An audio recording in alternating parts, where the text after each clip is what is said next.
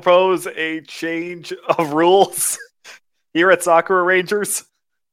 I propose from now on we refer to Cole hereforth only as Chumley because he is totally No, the Chumley no, no. I will not be be to be named but as or even be anywhere close to be to that jackwagon. That jack wagon. That sounds like something Chumley would say. No. It does, doesn't it? I will ban you from this server. Who, me or Rob? Both of you, if you call me that. I do it, and then we'll just start a new server. Well, it, it's majority rule, so all in favor say aye. Aye. Aye. Majority rules. There we go.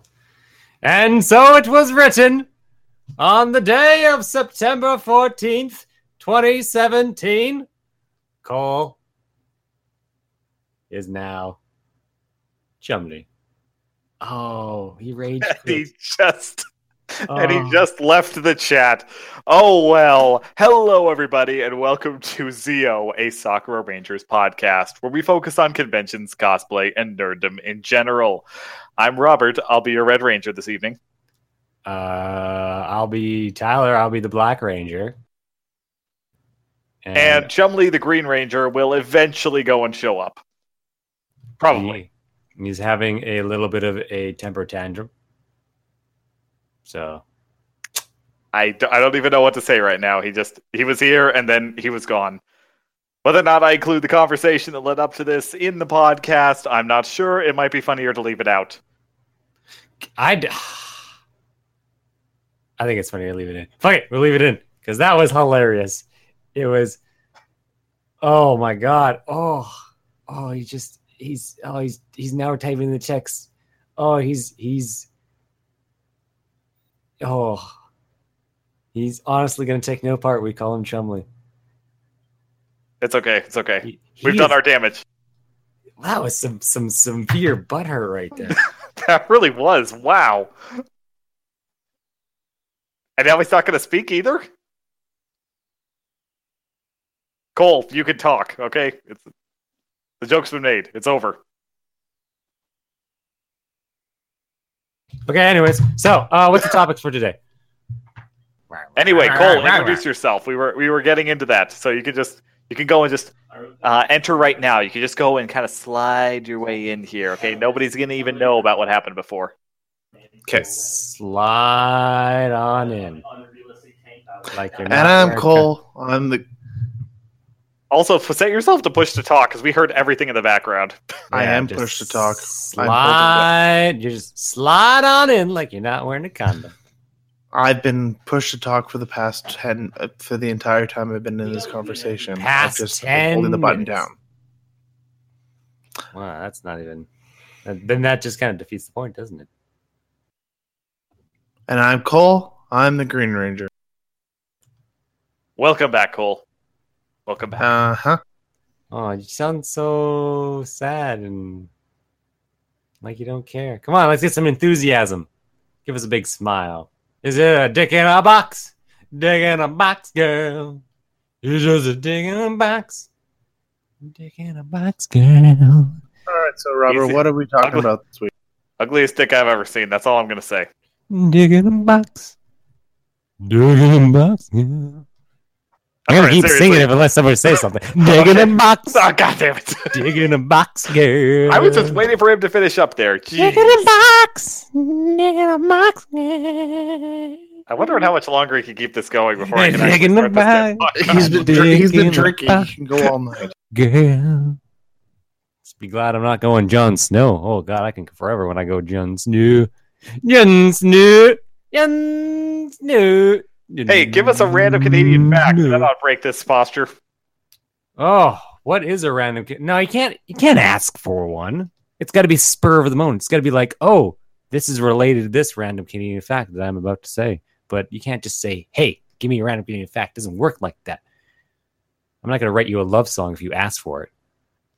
God damn it. Don't don't go pulling that on me. Do you need one? That is my that is my song, you asshole. that is. That's right. That's why I said it. Don't think I don't know you. I know you. I know I know you know me. I I, know- I know you. You know, I know, you know, I know, you know, I know, you, I know, I know you. I don't. So, you what's do, the bro. topic for tonight? Yes, the topic for tonight. Wow, that only took us a ridiculous amount of time to get to. Ah, all right, all right. So, Ladies and gentlemen, the Sakura Rangers. da da da da da da. So, so, so, so, I've been watching Akiba. No, should I keep that for the other podcast? I might have to keep that for the other podcast. Keep that for the other podcast. That's a that's a tease. That's a tease. my god akiba rangers and i realized we're so much i didn't know we were them until i watched them and i'm like oh my god that we're them that's us how do we do it god damn okay i'll leave that's that's for that podcast anime podcast them. we're gonna talk about samurai flamenco i'm gonna talk about uh akiba rangers and it's gonna be very sentai and Kamen Rider heavy so look forward to that That's a tease, folks. That's Canadian tease. just the tip Why? Why does it always have to come up? That needs to be like a drinking rule there. Every time Tyler says that, I, I I very rarely say just the tip. Okay. dude, you've been saying that a lot recently. Well, Like, because it used to be a becomes rare thing. relevant. I only say it when it's relevant, and I apparently we talk about things and it makes it very relevant. Okay. Next, next you're gonna say it's a drink. It's gonna be a drinking rule every time I say something sexual. Well, goddamn, people are just gonna be chugging all the time. That's just called waterfall. I don't God feel damn. like killing. Waterfall, like the Niagara Falls that are in Canada, which have a I don't even know how much gallons. I don't I don't know. I don't know much about Niagara Falls. So I'm, I'm not even gonna go there for Canadian facts. So topics. Shall I continue? Hurry up. Okay, okay. So this is a little bit of an abstract segue, but I think it's one that's worth Three, bringing up it's three thousand one hundred and sixty tons of water every second. Cole, he was he had a window. Why'd you? Well, there you go. Random Sorry. In fact, take a drink. Yep. All right, there we go. We have accomplished that goal for the day. Check that off the list. Okay, we got a Canadian fact in there. We got a Technically, drinking that's rule. two drinks because I said take a drink. Now that's three. I thought we, yeah, but uh, we're not going to go and debate the rules of this. Anyway, hey, Sakura Rangers drinking game. Check it out. Anyway, going on to the actual subject of the evening here. So, earlier this week, last week, for anybody listening to this on premiere day, uh, Bethesda made kind of a big announcement. So, we already knew that the Nintendo Switch was getting a hold of their own version of Skyrim. Uh, that was announced at, well, the actual unveiling uh, conference that everything went or that they started to go and show us all the details with the Switch. But Bethesda is also going and coming out with a Switch port of Doom, and the big one, the new Wolfenstein game, uh, are also coming to are also coming to Switch.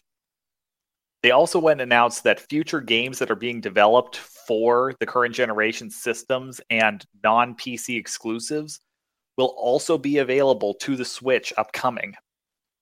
This is kind of a big deal because Bethesda's games are massive in scale. Anybody that's played, whether it's uh, Fallout, whether it's one of the Elder Scrolls games, they know on how big these titles are.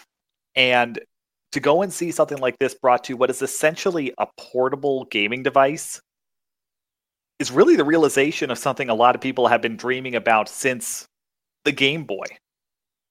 You know, all the power of Nintendo in the palm of your hands. It was one of the best marketing uh, marketing taglines that's ever come out, and it got people to go and buy what was really an inferior system, with the hopes of being able to go and play what was the cutting edge at the time. Now we're finding ourselves in a situation where that actually is a realization. And I just thought that was cool, and I wanted to talk about that and the potential with other devices that are starting to come to the market now that might be able to realize that as well, including something that I'm about to start playing right now. My GPD win. IGBD win.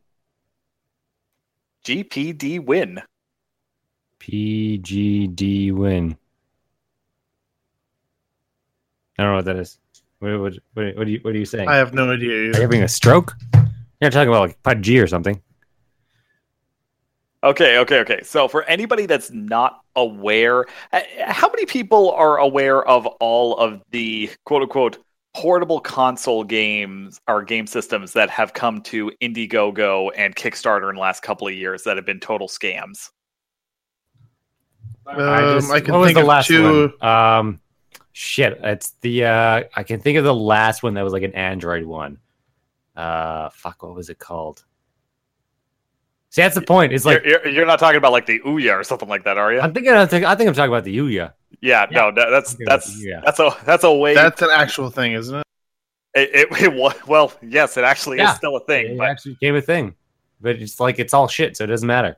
yeah, no, it's like why would you go and pay to go and play games that you can play for free on your phone and with a less effective controller? Uh, that was the Ouya, but that one did actually start off with more promise than what it turned out to be. I still don't know what this IGG win thing is. Oh, okay, okay, okay, okay. Hey, so uh, I think at least I'm hoping here uh, that some of the people out there listening might be like me and go and follow all of the Kickstarter, Indiegogo, uh, GoFundMe scam her scams that have gone on recently uh, when it comes to developing portable consoles. Nintendo's really had a lock in the market for really ever since the Game Boy when it comes to portable handheld. Sony's tried to get into it and never really been able to get market share. And there's always been an interest in uh, PC gaming on the go. But most of the time, that involves going carrying around a very large, very expensive laptop in order to do that. And even then, I don't think that we've really gotten to the point where laptop gaming can really be compared to full on desktop gaming. No, Just it's uh, yeah. I, I still say when you uh, say lap a gaming laptop, you still have to say it with air quotes. A gaming laptop, because Yeah. it's still not a gaming computer. It's just like a laptop. What that about the Razer Blade? it? Didn't do what they wanted it to do. Yeah, it, we're we're getting closer and closer, but we still haven't quite gotten there yet. I mean, when Alienware first introduced an upgradable uh, graphics card in a laptop, and oh god, this has been more than ten years at this point. That was kind of a game changer, but Now they're owned by Dell. yeah, exactly. Yeah, that's uh, that says a lot right there.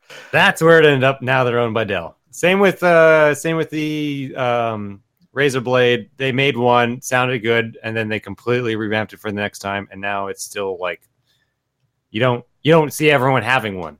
Like it's if you want to go buy a gaming computer, you sort of buy a tower and you build it yourself, and like you just a laptop. No one really has one because it doesn't really work Yeah, not like- the way not the way it's supposed Not- to work because Yeah, the problem is is there's i refer to as the chase.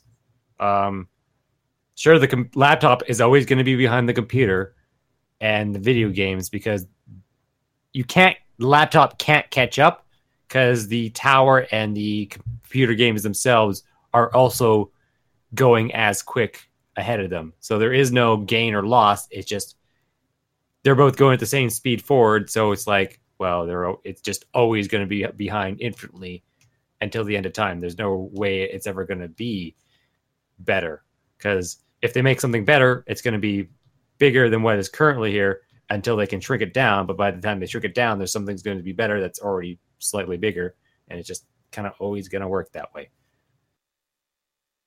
If you get my drift. Totally agree there. But here's the thing I would go and say because, while I don't think that laptop gaming, and I do think eventually it'll get there. Right now, it's not where it needs to be. Something kind of interesting is there have been a lot of projects that have been going on recently trying to go and make uh, smaller, micro-sized computers that are capable of going and matching up to at least some of the current generation games that are out there. And most of them have been total scams. Uh, the biggest one that's going, yeah, the biggest one going on right now is the. Uh, I, I don't actually know how this is supposed to be pronounced. It's the Smach Z, if I'm pronouncing it uh, phonetically there. Uh, that's been the big one with a lot of fallout recently. Because this one, supposedly, there was a real working prototype, and what they really did is they just broke down a uh, Lynx tablet computer and got it to go and run some uh, Steam games, and that's about all they've been able to do at this point. But about uh, eight months ago, there was an Indiegogo that finally came to market that was real. And it came from just this upstart company uh, calling themselves GPD, and their first unit, The Win, is what they came out with. and basically it's a Nintendo 3DS size uh, netbook that sports just enough power and performance to be able to go and run quite a few modern games. I was playing around with this while I was waiting for the computer to go and boot up, and I was playing Grand Theft Auto 5's uh, single player mode, and it was actually running pretty competently. It was running at about 30 frames per second. And this one's kind of cool because it's got a set of twin thumbsticks on there, so I'm actually able to play it like uh, a regular console with a gamepad, or at the current moment, I've got my keyboard and mouse plugged into it, uh, and I'm actually going and playing it that way. And it's working surprisingly competently, and it cost me 350 bucks. This is just kind of a novelty thing I decided to try out, and so far I haven't been depressed. so I don't know. It's just kind of interesting to me to see that there is this promise that we had from the 80s with the Game Boy is almost kind of coming into realization now with things like the Switch and at least with this one little miracle uh, piece of hardware. I just wonder if we'll see more of this stuff coming and is that a good thing? I don't know. I don't know. Um, well, I, uh, hmm, hmm. I feel like Nintendo has always been very good at making the uh making the portable consoles because Sony had a crack at it and it never really took off with their PSP and their PS Vita. And yeah, I don't know. I think I think I think Sony is just sort of cornered the market on it and is just going to hold that forever. Because like the Switch seems to have a strong start and it doesn't seem to be getting any lower than that. So yeah, I don't I don't see them dropping off anytime soon. So I feel like maybe they have kind of got the monopoly on it and like why would you buy anything else other than just getting a Switch? Because there's definitely all the Bethesda games going on to it, which are long, lengthy games that you can play on that. Uh, plus, they have their Marvel or not Marvel, their Mario and uh, Legend of Zelda stuff on there that everyone has talked about and has, has said is fantastic. Like uh, Breath of the Wild seems to be the best Zelda game in since forever. So I don't know. I feel like it's just a weird monopoly. But but the that seems to be but that seems to be the case with a lot of games. Like it's not every game that is saying, "Oh, the sequel." Like every time there's a new sequel for one, it's like, "Oh, this is the best blank ever," or blah blah blah. Like I remember back for Zelda, for example, like Ah, I've like, never what heard that for most games. like I remember back well for there's a good a good not most games but a good a good number like back when um well it wasn't Wind Waker what was the one for for DS for for uh, Zelda I'm trying to remember right now off the top of my head it was it came out during high school when in the last year of our when we were in high school Uh, Uh, Spirit Tracks or Minish Cap? I think you're thinking Phantom Hourglass. No hold on I gotta look this up now But it was Phantom Hourglass or Spirit Tracks. Those are the only ones that came up for DS during that those eras. Uh, the only newest one, but we weren't in high school when it came out, was the uh, uh, Link Between Two Worlds. Fa- yeah Hourglass Phantom Hourglass Yeah. That wasn't really like a blockbuster game. I don't think anyone really played it. really because I can't remember like, I played it. pretty I, I'm sure I Zelda played it. loyalists play. I mean, I certainly did, but yeah, I wouldn't call that a runaway on there. No. I- I will Okay, go maybe say- I'm just crazy Well, I but I would kind of agree. Uh, what And, Cole's like- point of here because Well, well Something like- Spirit like- Train. Spirit Train was like actually a lot of people didn't hated that one. Like they complained about Spirit Trains, and Hourglass I think was just a it wasn't a success, but wasn't a failure. It was just a game came out, and they're like, okay, and then people played it, and I think it was a little gimmicky because it had all the touch features on it, and that was the point. But other than that, I don't think it really was like the best one ever. I don't think any, I don't think anyone ever said that. no, I, I suspect but probably I, not. but I personally like. I remember you and me both saying, "Oh, this is the best Zelda at that time at at yet," and then of course, but that's the. I've never said. That. I don't know. I, I I thought maybe we did. I don't know. Maybe I'm. I don't think you owned it. I think I was the only one that owned it. I own it. I have it sit. I have it sitting in my house, uh, back in my at my parents' house. Okay. I played it all the way to the to the end. I don't remember you ever. I remember playing it. I don't remember you ever having it. So whenever you I had it. I had it. Okay. I bought it after you did because I watched you play. I'm like, ooh, this seems cool. Yeah. No, I was just a game. I didn't think I was indifferent to it. It was a Zelda game. You dungeon crawled. You had the touch options. You could touch. You could like write on your maps, and that was the point. It was like it's got a map, and then you can use your touch screen to write helpful clues and hints on the map. And I was like, okay, that's about it. And yeah, uh, it was kind of indifferent, and it was like the sequel to Wind Waker. Yeah, Wind Waker. Yeah, because it had like a little blurb at the Customizing of beginning. boat and all that. No, I had a little blurb at the beginning, uh, telling you what happened in Wind Waker if you didn't play that game, and I didn't play that game, so I didn't know what was going on. I was like, okay, I guess I'm. This is a sequel, and uh, yeah, but like, and the sequel to that one is Spirit Train, and Spirit Train did poorly, actually. Poorly, I think it was I- received poorly. I, It was received poorly. A lot of I- people. I'm looking it up here. I, I want to say it was more of a lukewarm reception, but it definitely wasn't up to the standard of uh, Wind Waker, which I know fans were kind of either hot or cold to when it first came out, but uh, its re-release was really well received on there. It's got a great Metacritic score on there. All the uh, game reviewers really liked it. Though I won't call it the best Legend of Zelda, I would go and make the point it is one of the better ones that's out there.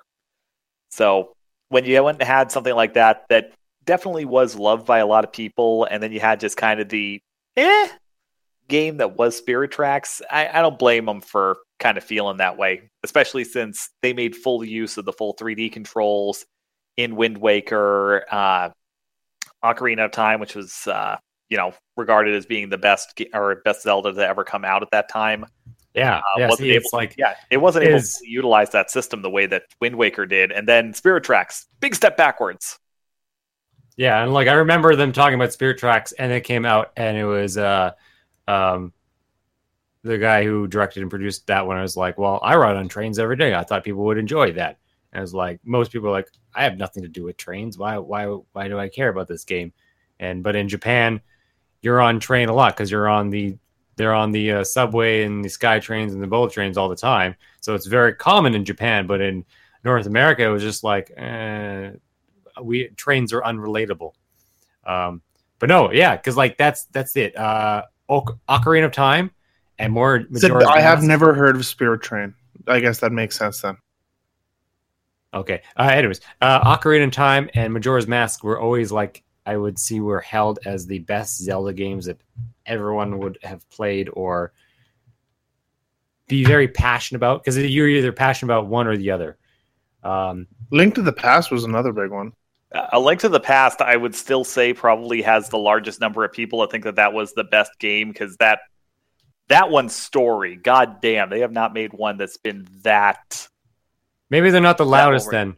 Maybe I- maybe I it's would say at Ocarina. point- I I would say they're definitely not the loudest at this point, but I, I don't know. I just remember there being, uh, God, around the time that uh, Skyward Sword came out, uh, there was a poll that Game Informer ran, and you could tell because the following month there was only like a little blurb about it uh, with how the voting went and came out.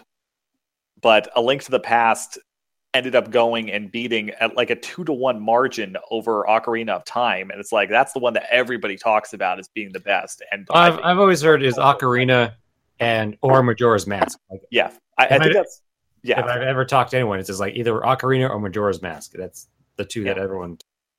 Well, and personally, I mean that's more the direction I would go. Uh, I think for two very different reasons, because uh, Ocarina of Time definitely had more of the technical dynamics down. Like that one was a whole different kind of, at the time, visionary gameplay experience.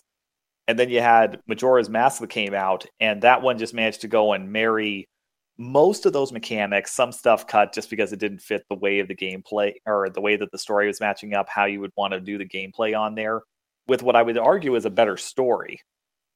So I, I get where people come both ways on that one there, and I would personally argue that I think that they're the better ones putting into or putting into account the context of the time.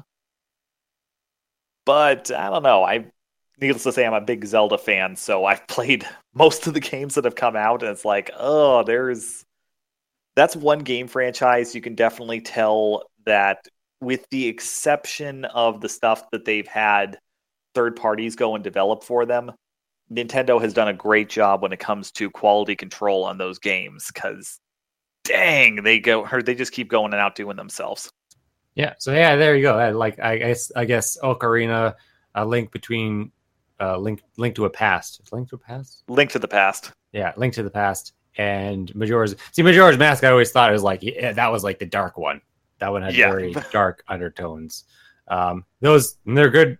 They're good for their own reasons, and then that makes the people that like them for those reasons say they're the best ones. But then th- that becomes very personal to whoever preferences they watch it. But saying all that, how much I've heard about people talking about Breath of the Wild, how much they're liking it, and like I'm hearing it just from basically everyone. Like I it, it seems like Breath of the Wild has all of a sudden outdone everything. I I will say because I just recently finished it, uh, and yeah, I'm way behind internet. I'm sorry about this. I, I'm just getting there now. I don't even have a Switch, so I yeah. can't even say anything. Yeah, it's As can't I. it it is from a technical perspective the best Zelda game ever released. Like this is and- and I say this across all game types, across all game genres. Breath of the Wild is a masterpiece. It is everything that is right in a video game. It is one that throws you into it and it is challenging and difficult. And as time goes along, the things that were challenging and difficult become easier as you get better with the game, but they keep throwing new things at you to keep it challenging all the way through. The dimension that they go and give to the gameplay is fantastic. It just every time you think that it's hit a high note, it continues to go and move farther. Just the same way it did when I was playing the N64 and I'm going and playing Ocarina of Time. Just it continues to impress all the way through. It is a masterpiece and probably probably will go and take the mantle of the best Legend of Zelda game once, you know, the hype dies down and the final DLC is released this holiday season. It probably will take that title, but god, knowing the way that they make these Zelda games, the next one's probably going to be just as good if not better. It's one of the few game franchises that while I can't say they do no wrong, clearly they do. Dang, they come close. they they almost can't do any wrong. But then there's the Sega CDI stuff, and then you remember, oh right, yeah, yeah, they can still fuck it up. Yeah. Well, there's there's still a uh again um Skyward Sword that had a terrible um terrible what's the word I'm looking for? It starts with an R. Reception, Reception. Yes. Yeah, that one had a that- bad reception, and same with Skyward Train. Skyward Train. no, no, Spirit no, Train. Uh, Spirit Spirit Spirit Train. Tracks, yeah, Spirit Tracks. No, although- Skyward Sword. I just get Sky- Skyward all the time. it, it, it's okay. Skyward Train. It's just Yeah. vertical. Although, I gotta say, I am so sad for Skyward Sword because honestly, if it wasn't for that one-to-one gameplay mechanic on there, I would make the argument that that would be the best Zelda game of all time because the story is great, the gameplay is varied, and it's just easy to go and jump into and digest outside of that damn motion control system. It's like, What about guys, Twilight- you came what so about- close. What about uh, tw- uh, Twilight Twilight, Princess? Princess? Yeah, Twilight Princess. Really Um, great, really, really good game. Not going to go and say that there's anything wrong with it, but it didn't really innovate. A lot of it It- felt that was that was a graphics thing. That one compared to all the other ones, that one had like an increase in graphics. So at the time, that was an important thing to have really good graphics, and it, it looks great. Like when you look at that, that's the link that you know now. When you look at things like Smash Bros, it's the Twilight link, where all of a sudden he went from uh, very bright neon green clothes and white leotards to all of a sudden he had like a more earthy, organic look to him. Uh, whereas he had chainmail, his greens were duller, more dirtier. His leotard wasn't that super bright white. It was like a more of a linen color. So that's the one where like jumped from the cartoony, really bright colors to like a graphical. Uh, we can make Link look actually real, kind of thing. So I think that's where that's where they're going for with um, Twilight Princess, uh, whereas more. oh, oh, I I want to say the words gritty and real, but like even then it wasn't. It was I- Legend it of was- Zelda's version of gritty and real. It, it was definitely a more dynamic art style. I, that's about the best way that I can go and put it because you can definitely tell that there was more work and detail put into it. Kind of like like Final Fantasy twelve, for example. Uh, they went and took it away from the more cartoonish elements of some of the previous games and a lot of these smooth lines and textures of like Final Fantasy X before that. Uh, decided to make something that looked more gritty, more real, very dynamic, uh, more fleshed out, organic looking world. Yeah, But yeah. yeah, that that doesn't necessarily mean that it was that improved. I mean, it's that one I think suffered for two reasons. Um, and I say this as a big fan of the game. I owned both releases of it. I still have the original Wii one that I got on day one release of the Wii because I was I, totally I've into that. Wii one. I've got. I yeah. I have the Wii one. I liked it. It was originally on Game.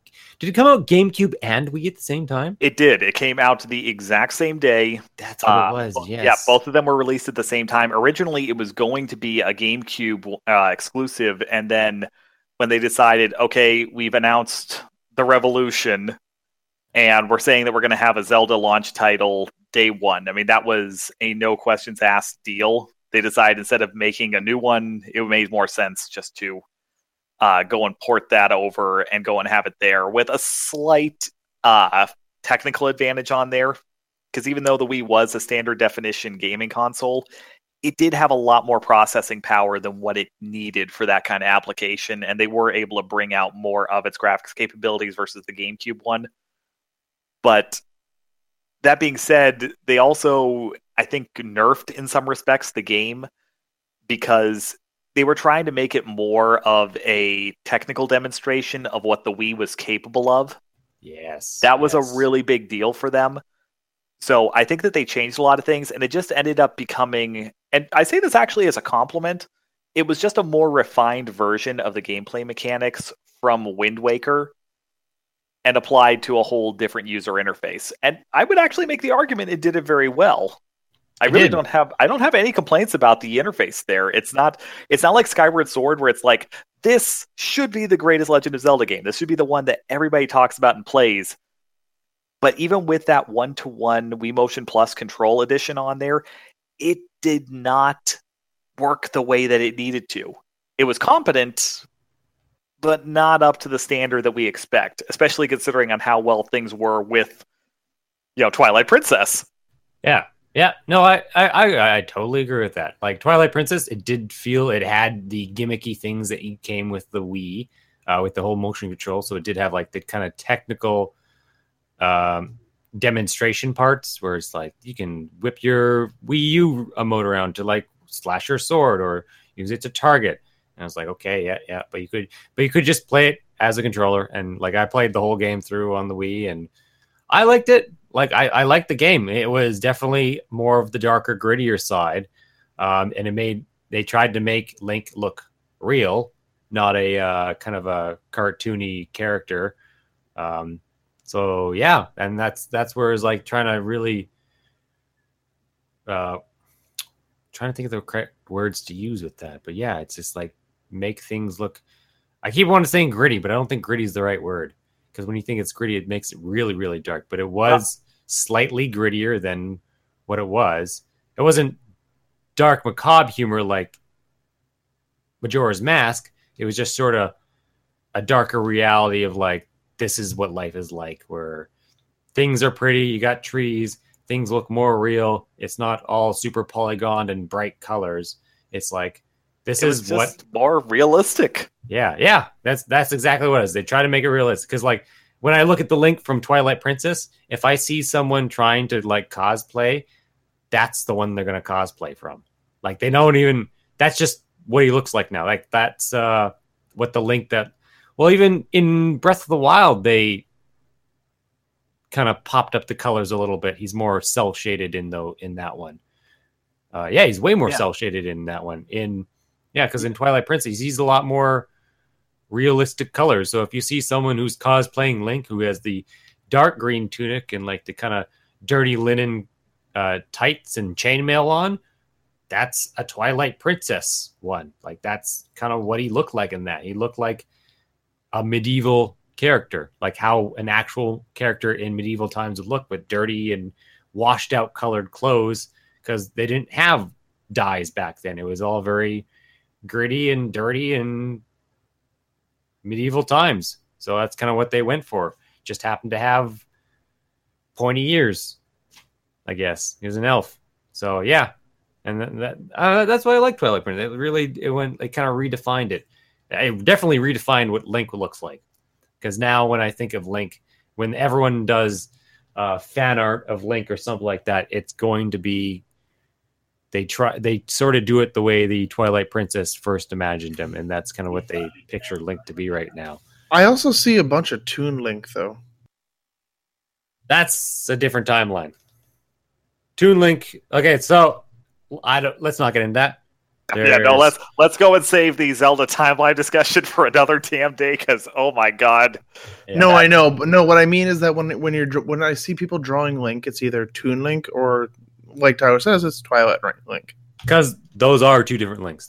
Like like again, that is those are different timelines. So there is Toon Link, there is because Toon Link has to go with Wind Waker, uh, has to go with Spirit Train, Spirit Tracks, Phantom Hourglass, Wind Waker, Skyward Sword. That's all Toon Link, and then you got Life, Real Life Link, because they they had that in Smash Bros. Then you have uh, Dead Link in the world where Link wasn't even died and failed, and that's where you're. Yeah, no, no, no, no, no, no, stop, stop. Yeah, stop. We're not going down there. We're talking too much No, Zelda just- now. just stop, stop, please. But yes, there are multiple links because there are multiple worlds. Yep. Okay, we're good then. Okay, that's what happens with time travel. You fuck shit up. Yep. How the hell did we get here? Oh, we Uh, talked about the Switch. we- and- somehow- somehow talked we about made it- Breath of the Wild being the best Zelda game so far. Um, and like, I'm gonna say yes. I'm gonna say it is. Yeah, I mean it's it's a big deal. Yeah, it, it really is a big deal because Actually, that's really interesting because these are all third-party ID IPs, and that like that never really happened a whole lot before. it- it's such a weird thing with Nintendo because so they used to be the kings of that stuff, and it was just about that Nintendo seal of quality. You know, that was the big thing uh, for their stuff because they had a ton of third parties that recorded for the original NES, the Super NES. I mean, that was that was almost nothing but third party games. Like there were some first party pieces for Nintendo, but that was the one where licensed gaming took off again Uh, because you know the video game crash basically had eliminated most of that stuff and then the nes started to go and revive the industry and you had sega getting into it and they really produced a lot of first party stuff. Like that's something sega really doesn't get enough credit for. They were really the first party game company for a long period of time. They didn't have a lot of third party stuff that came to their console. That was something that nintendo did much better. Then the n64 came out and it did have a lot of third party support but Nintendo became very what's the word I'm looking for here? Very close minded when it came to third party hardware development, uh, particularly with the cartridges. That was something they wanted to go and control themselves, and that put off a lot of people, especially with Sony now getting into the game and with their disc based formats and allowing for third party developers to go and produce their own CDs at the time. That really affected the market and got a lot of third parties to go over to them. Then the GameCube came out, and Nintendo did a very poor job of courting third parties to that one. There still were a lot of games that came out, but very limited overall. Then they announced the Revolution is coming, and they show off the controllers to all these third parties uh, before they ever announce the Wiimote or anything like that. And everybody goes apeshit. Like the Wii's launch had the biggest catalog of titles for any launch or launch day console. They had 37 titles that released, and only six of them were first parties. It was a huge release. And the first about year and a half of the Wii was huge. And then they just expected people to keep wanting to develop for it and didn't continue to court them.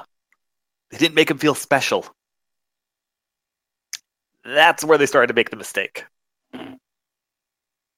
And then the Wii U. And they're like, we have come up with this whole new concept for how to play games. See, But they didn't I- court anybody to go and develop the games they needed them to.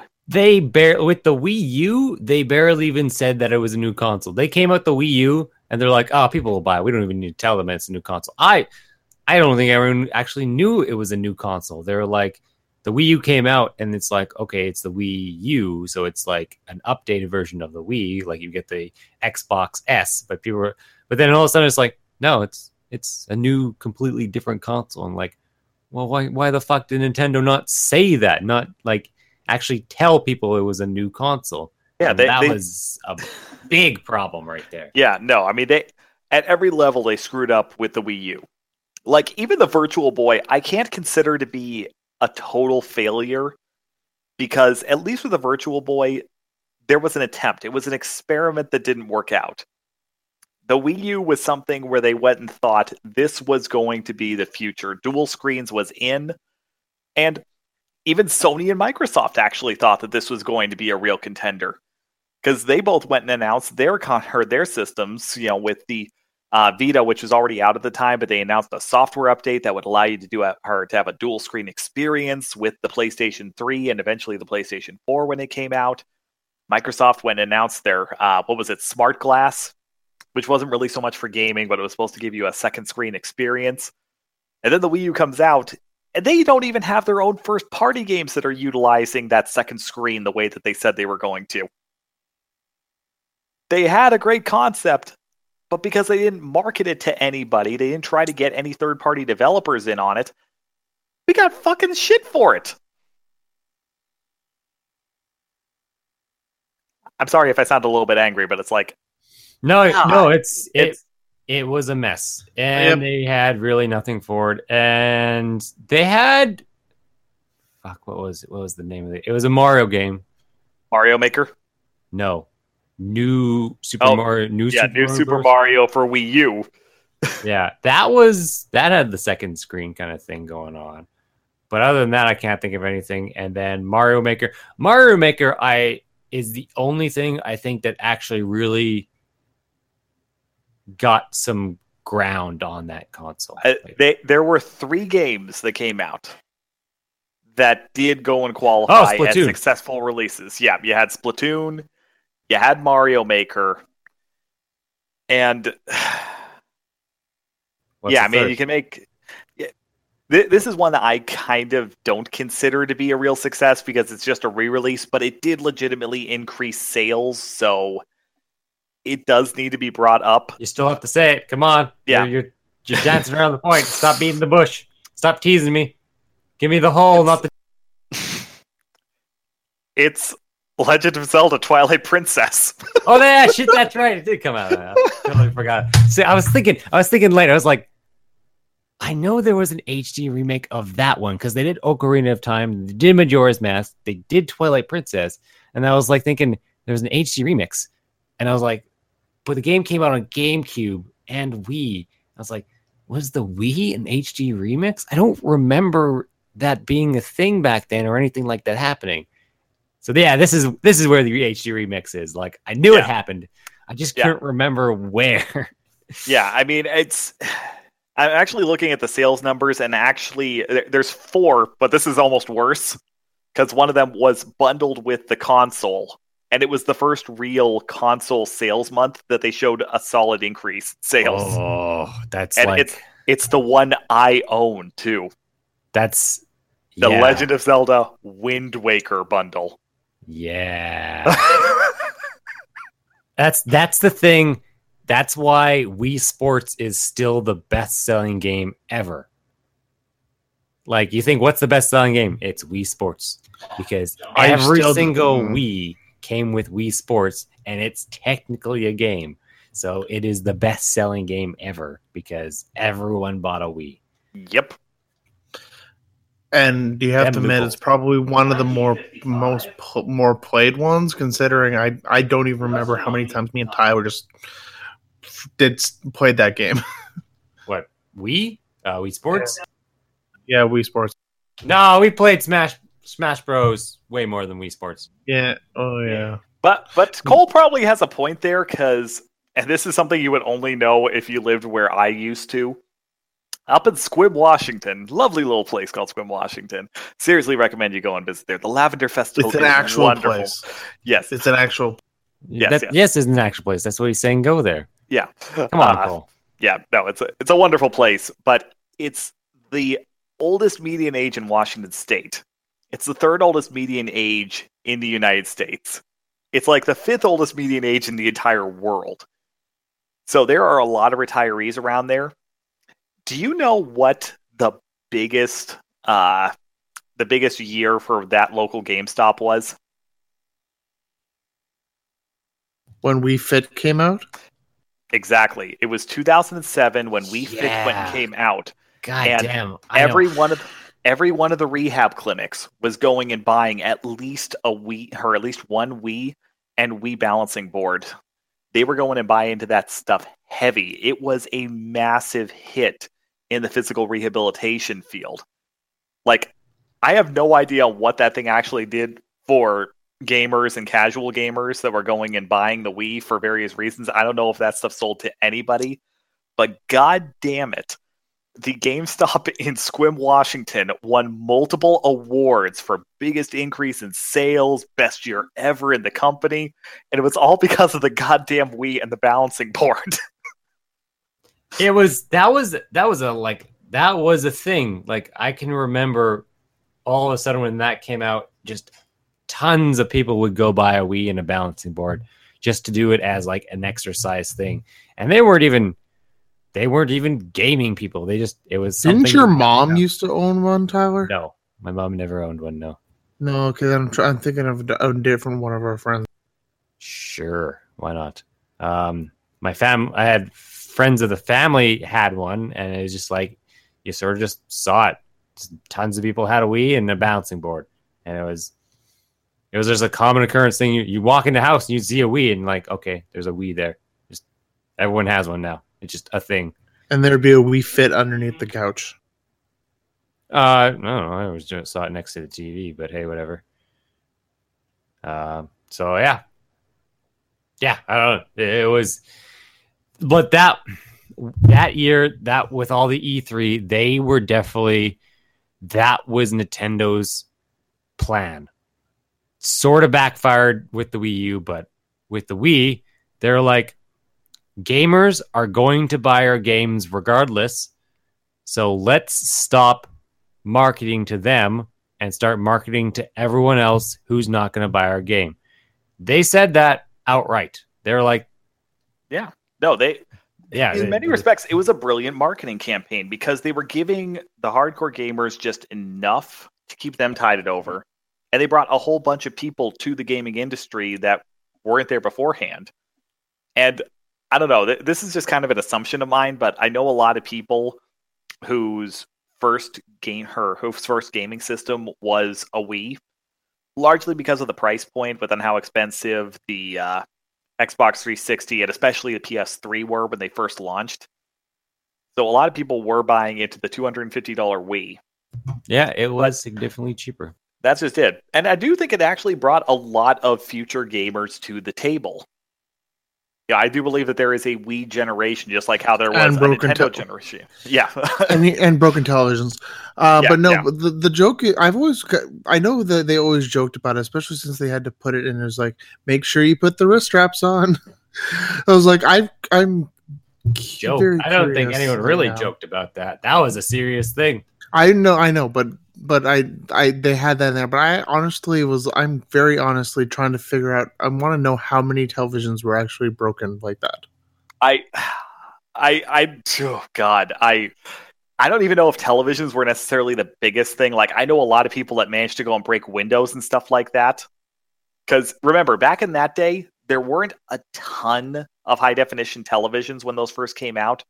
It was only around, I want to say maybe 15% of the US market at the time was high definition televisions.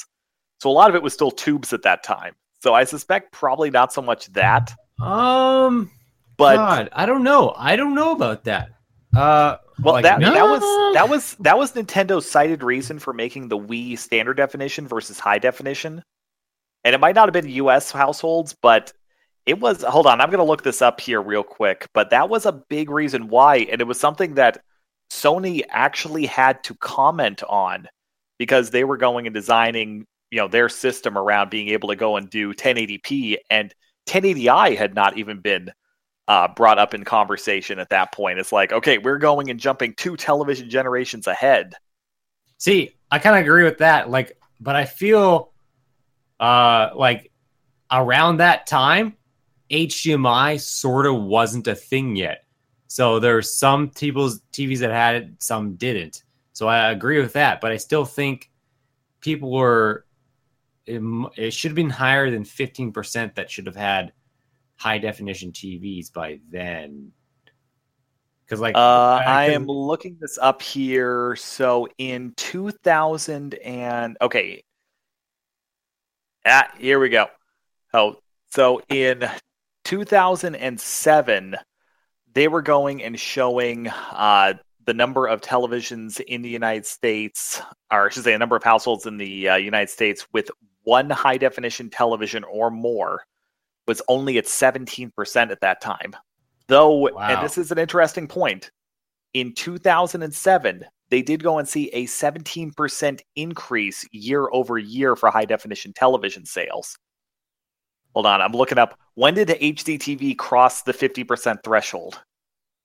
Yes, that because yeah, it must it like it must have been that a very high jump then, because I remember I remember the uh my Xbox 360 Elite didn't even come with HDMI cord, or did it? No, it had to come No, with the, the original Xbox 360 Elite did, or I should say, the Elite was the first one that had an HDMI port on it. Did not come with a cable, ironically. The yeah original Xbox 360 and the Xbox 360. I'm trying to remember what they were calling it, but the one that came with the high definition cables and all that stuff, it didn't even support HDMI. It was only component high Yeah. definition. yeah, and like that's that's around the same time the Wii uh, came out. So yeah, it was it was like all of a sudden because my first TV I bought in 2006 doesn't have HDMI on it. Like that wasn't a thing then. I still And- remember plugging into the antenna slot. Well, yeah. You, you want to know something really sad about that? I know this is kind of breaking off, and I'm still trying to figure out when high definition TVs, oh, excuse me, took over the marketplace. Uh, anyway, uh, with the uh, plugging into the antenna slot, do you guys want to know what I read the other day? And this is not even something. This is not from some no-name publication. This is from uh, this is from the Associated Press. Do you know what millennials in New York are going and doing now to save money on cable? what? They're using. Let me guess. They're using coat hangers. No. I would make the argument it's even worse. They are quote unquote hacking the television signals that are going out over air by going and using aerial antennas to go and get free television. They're literally going and using broadcast antennas to watch television, and they think that they're hacking the system, that they're getting it for free, and they're going to get caught. Wait, who thinks this? Millennials or baby boomers? New York City millennials. The most Oh. popular item being delivered by Amazon right now are area or high definition aerial antennas for televisions. Yeah, because you can't even use bunny ears anymore because they stopped broadcasting on those. So you got to have a box to decipher everything now. Yeah, or a television that has it built in with a uh, digital receiver on there, no an- Yeah. or no analog converters and all that Yeah. stuff because analog's not broadcast anymore. Nope. But Nope. I couldn't believe this article I'm reading where they're talking about uh, millennials in the New York area that are going and doing that, which I think good for them. You know, you're going and getting your I- television I feel access.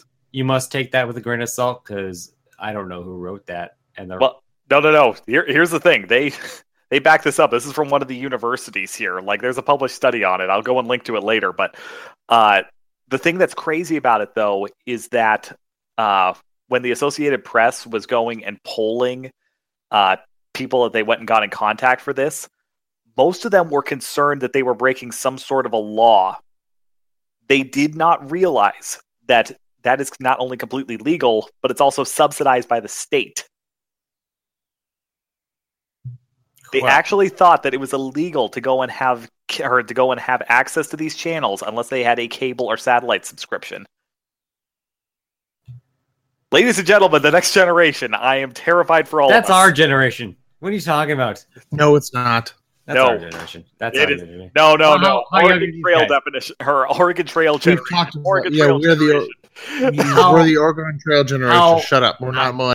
Shut up. You shut up. How old are these guys? You gotta actually tell me how old they are. Because if you're gonna say they're like in their early or late twenties, then they're still around the same time with us. So they're The only th- it, it can't be because we were we still had that when we were kids and we still remember that. It, it was no, listed because as we we grew up listed as- in rural areas. We didn't grow up in New York. it's uh the uh, thing I was reading, I believe they said it was uh, college freshmen. So we're talking about the 18, 19 year olds. They might be another generation. They might. That's nineteen. That's two thousand. Uh, Nineteen ninety nine. Two thousand. What eighteen? Yeah, Yeah, Yeah. two thousand. They might be a separate generation now. yeah. They're the millennials. No, technically ours would be the millennials. They'd be something else. But uh, it, it- they still haven't defined what the actual line is. It's a marketing term. It's, it's not no, yeah, no, it doesn't matter. the millennial generation is not really real. It's just a blanket term they're going and using, and they keep going and throwing a larger and larger net into it. Now I'm going and hearing kids that were born in the early 80s are part of that. It's like, Yeah. okay, guys, you're, you're splitting your Yeah. demographics too far. This is not, it's not real. And guess reason why. who's, guess yeah. who's all naming them? It's all baby boomers. They're naming everything. The baby boomers named the one before them the greatest generation. The baby boomers named themselves the baby boomers. Then they named the Generation X. Then they named the Generation Y that kind of disappeared. And then they named us millennials because most of the baby boomers are having millennials. And it's just like, it's the one generation yeah, of baby boomers that are naming everything. Boy, we are skipping whole generations here. Oh, we're, we're not going to have this discussion. We're, we're going to skip cut whole off We're not having this again. We've had this discussion. Yeah, discussion. no, before. Oh, oh we'll God. always have discussion. Anyways, Yeah. regardless, But- yes, Cole, we remember Atena. That's when you go back in time. Yes, you can remember things, but we're talking about uh, analog, uh, AVT, AV, AV cords. There we go, AV cords, and then the jump to HDMI. Where yes, the Xbox 360s came out with AV, and then they kind of got you had to get an adapter for HDMI and then the elites already had the adapter with it. Okay. So I did go and find where the 50% threshold was crossed, at least for here in the United States. I don't know about Canada. It might have been different for you guys, but I suspect it's probably pretty different. close. Yeah. So we actually only crossed the 50% threshold uh, in 2009. And the biggest reason, because that one had a 50% That's only increase three years. it's only three years, but when you think about it, it's kind of an interesting thing. The reason why it's attributed to them increasing so much, because the previous year uh, it was only around a uh, 31%. The reason on why in 2009 the big sales increased on there was because of the shut off from analog television signals over to digital. A larger number of customers ended up, instead of getting the uh, federally supplemented digital converter boxes ended up just going and buying new high definition TVs. Yeah, I can see that. That makes Makes lots of sense. sense. That that's what actually caused this to go and happen because it was only after the February 17th deadline the high definition sale or high definition TV sales managed to go and eclipse regular standard definition television sales in the entire marketplace. So there were still people buying standard definition televisions at that point. Yeah, yeah. That no, like that makes lots of sense.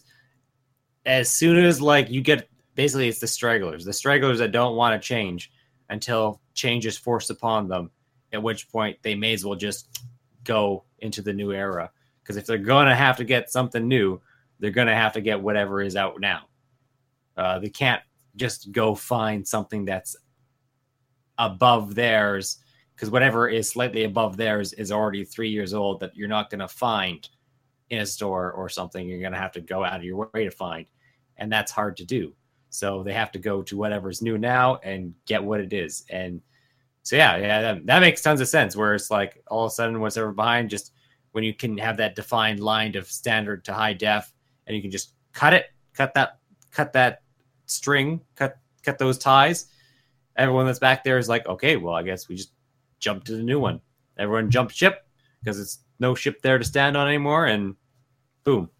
So no, I that that I agree with that. That makes tons and tons of sense uh, because cable is way more influential than video games. So, yeah, that happened.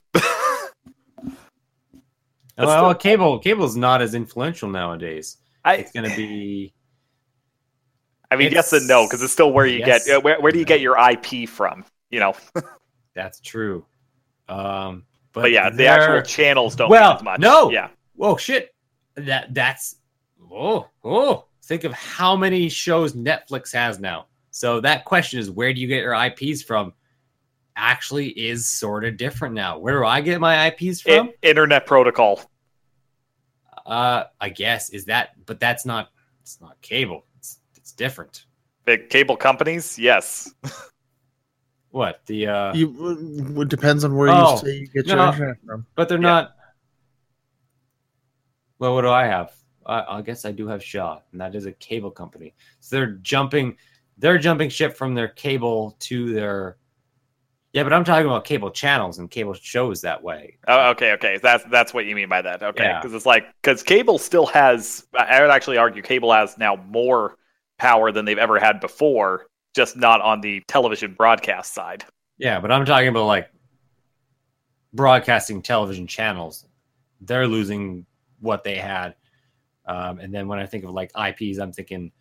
Uh, you're thinking uh, of intellectual property. Sorry, yeah. I should have made myself more clear on that. Okay, that yeah, you're talking. Yeah, so okay, uh, yeah, because you're talking. Uh, yeah, internet. Yeah, okay. I'm talking but, uh, where you're getting your signal from. You're yeah. going and talking about what you're watching yeah, I guess I'm. I guess technically we are getting internet from cable companies. They at like at what point are they not going to be considered cable companies anymore? They're going to be considered internet companies, or yeah, yeah, because they're not. You can get phone, cable, television from them, but a lot of people don't really get television; they get internet from them because for intellectual properties that you go watch t- uh, television to watch TVs on or TVs TV shows Netflix has so many of their own shows. Hulu has their own stuff. Amazon has their own stuff. And intellectual properties that you watch on TV. Right now, the only thing that actually is on TV that I go out of my way to watch would be on HBO. And oh, HBO need to figure out what they what they're doing because if they if they're if HBO Go, if you didn't have to have a subscription to the actual cable channel and you could just get like a subscription to their go the way you do Netflix or Hulu or an Amazon, I feel well, technically probably be making less money because you'd have to do one to go the other, and they're like, you're gonna buy it anyways. So because it's fucking HBO and they have good shows because people got to get their Game of Thrones, people got to get their Westworld. Well, and their big concern with that stuff is that eh, the problem if you go over to that kind of thing, and this is the reason why HBO has not gone this way yet. Uh, although I know a lot of people are still confused about this anyway, so I'm I'm not, I'm not going to have this discussion. I'm not going to go there. It, would make it, it, way easier for people to buy. Just go buy HBO on demand and have like an online account and not have to buy a channel.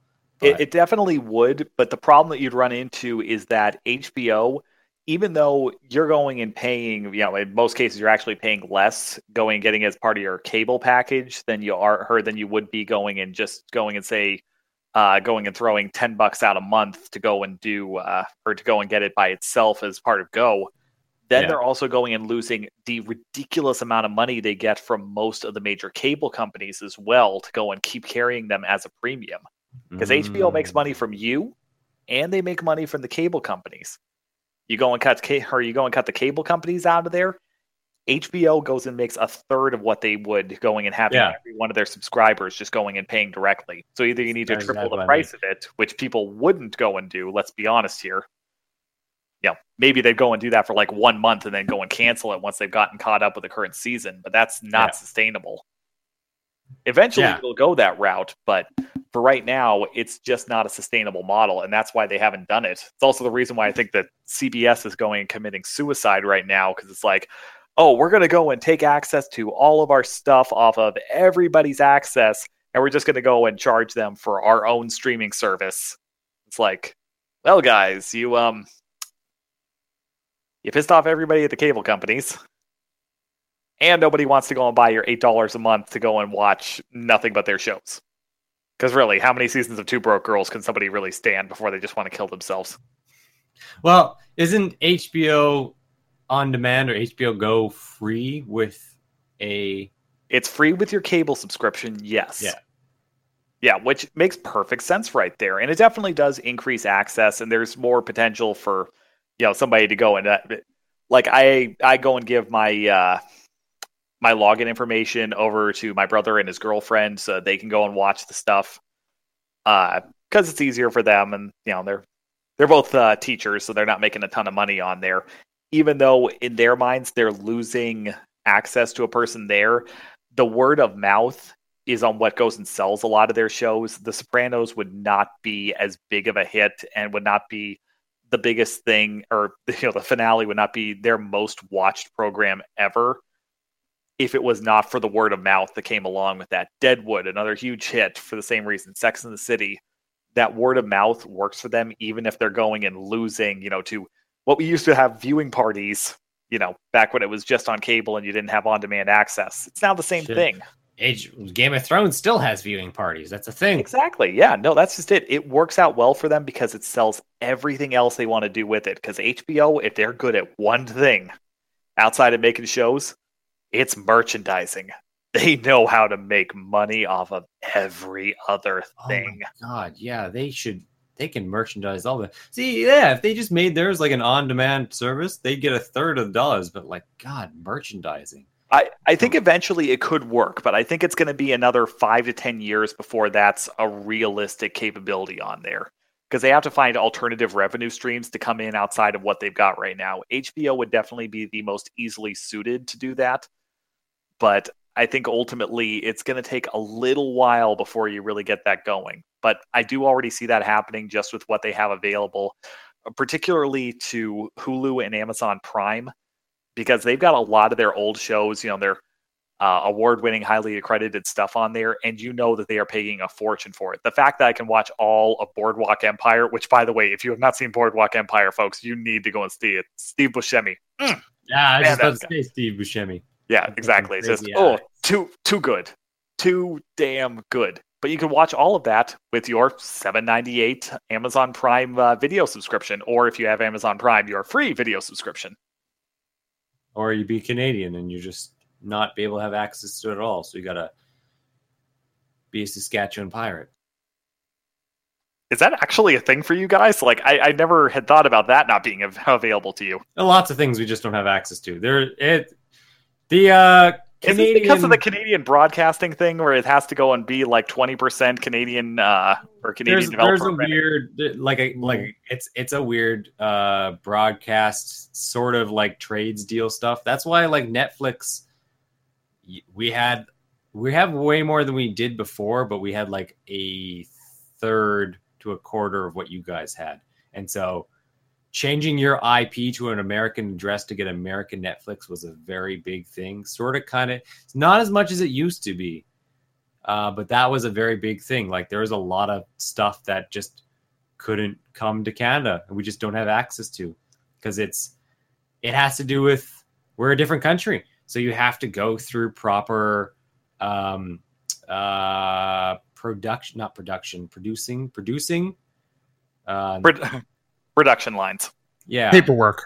not paperwork. Yeah, Um, but eh, hold on, like like that's why like like uh disney um like a lot of like the uh, Ghi- studio ghibli stuff is produced by disney in north america it's because they had to go through another company to get there and like Sure, our countries are right beside each other, but we're still two different countries. So anything American stuff has to go through a Canadian sort of uh, distributor. That's the word I'm looking for. Uh, so it has to go through. It's like a different distributor, and lots of times it just doesn't. It, there's just lots of bureaucratical work, and then we just don't get stuff. So And right at the top is CBC. You see, I just I know we've had this discussion before, but I'm just never gonna forget. I was in Canada for like two days on a business thing, and I found a classic rock station on the radio. And it's like, oh, this is good. And then it was like every 20 or so minutes, it would go and cut from classic rock and it would go and switch over to like an Anne Murray song or something like that. It's just like, what the hell is going on with this? And that's where I first got exposed to uh, how a lot of your broadcast stuff is restricted to going and requiring a minimum amount of Canadian produced material for any imported material. It's like, yeah, yeah. I- Yeah, I know this one. In, I I know this one in particular just because I've I have the education and I had to learn all this stuff. It's kind of weird, but it's more just kind of to pr- promote the like all the the bands that come from here, and it's because there's so much that comes out of the states, and they and I don't know, just such a huge powerhouse when it comes to music and and production qualities and stuff like that, where they don't want to drown out anything that is local. It's the same way, like for well, I'm assuming for like things like Korea, for example, like they there's a reason that Psy became huge is because they put his song on the internet. Like that's the main reason that thing got big. Is because then it, it got outside of Korea. Yeah, it became viral. yeah, No, but yeah, I mean, that's, uh, that's, that's I, I've, I've told you this before. You Americans, your best export is your culture. Everyone Exactly. knows about American culture, and that's why those laws are in place because all of a sudden the radios were playing nothing but American music, and the uh, government was afraid that American culture would o- encompass Canadian culture, so they put all those laws into place to protect Canadian culture. Uh, music was the big one, television is another, so that for every percentage of American music that's played, you have to have this much Canadian pu- music played instead. So yeah, and it's just protect the culture because if they didn't, then we wouldn't have Canadian music. It would be all just American played on the radio all the time. and I totally get that. I, I do feel like it's a little bit absurd now with access to the internet, within how easy it is to go and pirate this stuff and YouTube and all that. But Yes, but this What? is also like radio. I, I know, difference. I, I know, but I mean, come on, that came around in the 1970s. It's it's 2017. Let's, yeah, I- yeah, and there are a whole lot more Canadian artists than there were before, and that's just I, you can kind of almost atone that to that, but like, why change? Why why why fix something that isn't broken? It's not like people, if they want to go out of the way to find music, they can. But if you want to listen to the radio, and you, you're going to get a percentage of Canadian music on it if you live in Canada, and it doesn't hurt you, doesn't change anything. So why fix something that ain't broke? Well, and I won't really argue that so much. It's more in the case of that one particular circumstance. It's like that was in 2014 that I made that trip and was continually interrupted with my nice classic rock with Anne Murray of all people. It's like, okay, guys, I number one, that's not classic rock. Number two, you do have a couple of people that can at least go and do some rock. I mean, I don't even I'm know not- what station you listen to. It sounds I- like you're I- listening to just a shitty station to begin with. It Yeah, probably it was a Vancouver station from the sounds of it. Oh, it, okay. it definitely was a Vancouver station. I can go and tell you that much. But Vancouver like- has about 12 radio stations or more, if I remember correctly. It's all the amount of radio stations per city is is always debated is always done by amount of people that live there. Um, that's why we have four Right. now, Do we have four now? I think. I don't even. I don't even listen. to Four or radio. five. Well, we have five actually. The, including the only five. radio I've listened to in the longest time is CBC2 or The Bear, which is from Edmonton. I'm So, just saying, could I could I get s- could I get some like some Jenny Galt or some Avril Lavigne at least? You know, I'm not a huge fan. Avril Lavigne. Avril, yeah, you get Avril Lavigne on the radio. God, Yeah, I'm just uh, this we is more hear just a being. lot. It's just more me making a joke about you know Anne Murray. I don't know. I, you were just listening to a shitty radio. It sounds like you just listened to a shitty radio. That's all. That's all I'm hearing. That's what I'm hearing right now. I'm hearing the same. Ugh, Like, I'm not you just named a argue with- bunch of people that like I hear on the radio all the time. It's like, come on now. It's I- like, you want some headstones? We got some headstones. You want some 741? We got some 741. You want some? Uh, God, what are the some other those bands that are always just playing on there? I Uh, like I said, could I get some of that instead of Anne Murray? It seems like One every Bad time Son? I drive up One into Bad Canada. uh, Yeah. one bad son. That's another one, isn't it? Um, they shot a movie once in my hometown. Who is that? That's one. What, what's what band is that one? Uh, everyone was in it from miles around. Come on, Cole. I thought you were educated. I have no idea what the hell is going on here now. I'm I'm just singing Canadian songs now. I, Come Bachman Turner Overdrive. How was some of that? Huh? That's tragically hip. Tragically hip. That's what I was thinking of. God, so much tragically hip. Well, turn so to- much tragically. well, why, why don't you turn down the game, go and sing us out, and I'm going to do the outro now because I feel like we have hit every possible point we can. We have gotten a ton of random Canadian facts. I'm sure the entirety of the audience now. what about is the Guess Who? Correct. The Guess Who? They play that quite a bit. Oh, are they Canadian? Mm, Bare naked ladies. The Guess Who are Canadian, yes. I did not know that. I knew BNL was, but I, I didn't know that about the the Guess Who. Oh, Aren't interesting. they like part of the, half the same half the same band members? I shot a movie once in my hometown. Everybody was in it for miles around. Out at the speedway, some kings of Elvis things. Well, I ain't no movie star, but I can get behind anything. Do, do, do, do, do, do. Yeah, I can get behind anything. This is where the guitar picks up. Get out, get on out, yeah. Stretch that thing. Make it last, make it last. At least until supper bell rings. Well, the taxi driver lets his rhythm, uh, lets start. Thank you all once again for joining us here on Zeo, a Sakura Rangers podcast, as Tyler sings us out with his smooth tunes. Remember, go and check us out on iTunes. You can also check us out on Google Play Music, remember, the Legacy Archives on SoundCloud. We are on Facebook, go YouTube, Twitter, what Instagram. We're everywhere. And coming soon, Twitch. When? We're not sure yet, but eventually. But thank you so much for listening. We're having a lot of fun here with Zeo. This has been a great season so far. We're really happy to be back on all the social media platforms, all of the audio platforms again. And we can't wait to show you guys what's coming up in, October. Uh, we're finally launching some of the things we've been talking about forever. So Thank you very much for listening. We are back every Monday with new podcasts. Don't forget to go and check out Tyler's Anime Book Club, which will now have three episodes up and more soon to come. Thank you very much, everybody. Have a great night. Bye now, Tyler. Sing us out. Yeah, I can Bye, get everyone. I can get behind anything.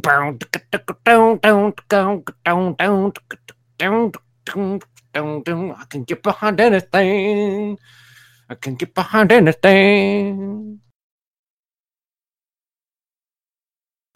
And hey, everybody, don't think that we went and forgot about the charity shout out this week.